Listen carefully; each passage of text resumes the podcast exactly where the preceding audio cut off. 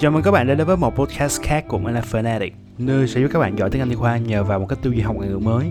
Và hôm nay chúng ta cùng đến với một từ khác trong bộ từ MAVL Đó là từ compromise. Trong bộ từ MAVL thì compromise dạng động từ được nhắc đến như là một cái từ khá là thường gặp trong văn cảnh.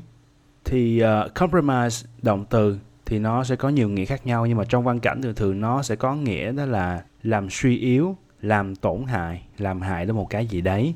Ví dụ như là câu sau. Disease or medications can compromise patient's mental capacity to provide informed consent.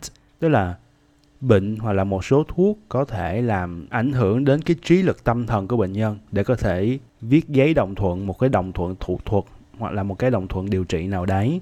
Compromise ở đây đó là làm suy yếu cái uh, mental capacity của các bệnh nhân. Compromise cũng thường gặp ở cái dạng verb 3, đó là chúng ta thêm ed vào để làm tính từ thì nó sẽ mang hàm nghĩa là bị suy yếu.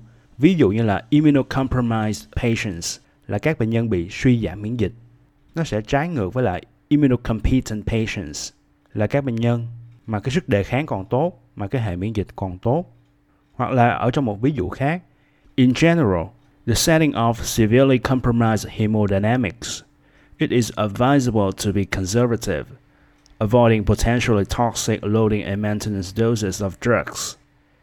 Có nghĩa là nói chung thì trong những trường hợp mà bệnh nhân có cái rối loạn huyết động mà dạng nặng đó, severely compromised hemodynamics, rối loạn nghiêm trọng về huyết động thì chúng ta nên điều trị bảo tồn mà thôi. It is advisable to be conservative. Và chúng ta nên tránh những cái liều thuốc có thể gây độc cho bệnh nhân, có thể là liều tải hoặc là liều duy trì avoiding potentially toxic loading and maintenance doses of drugs.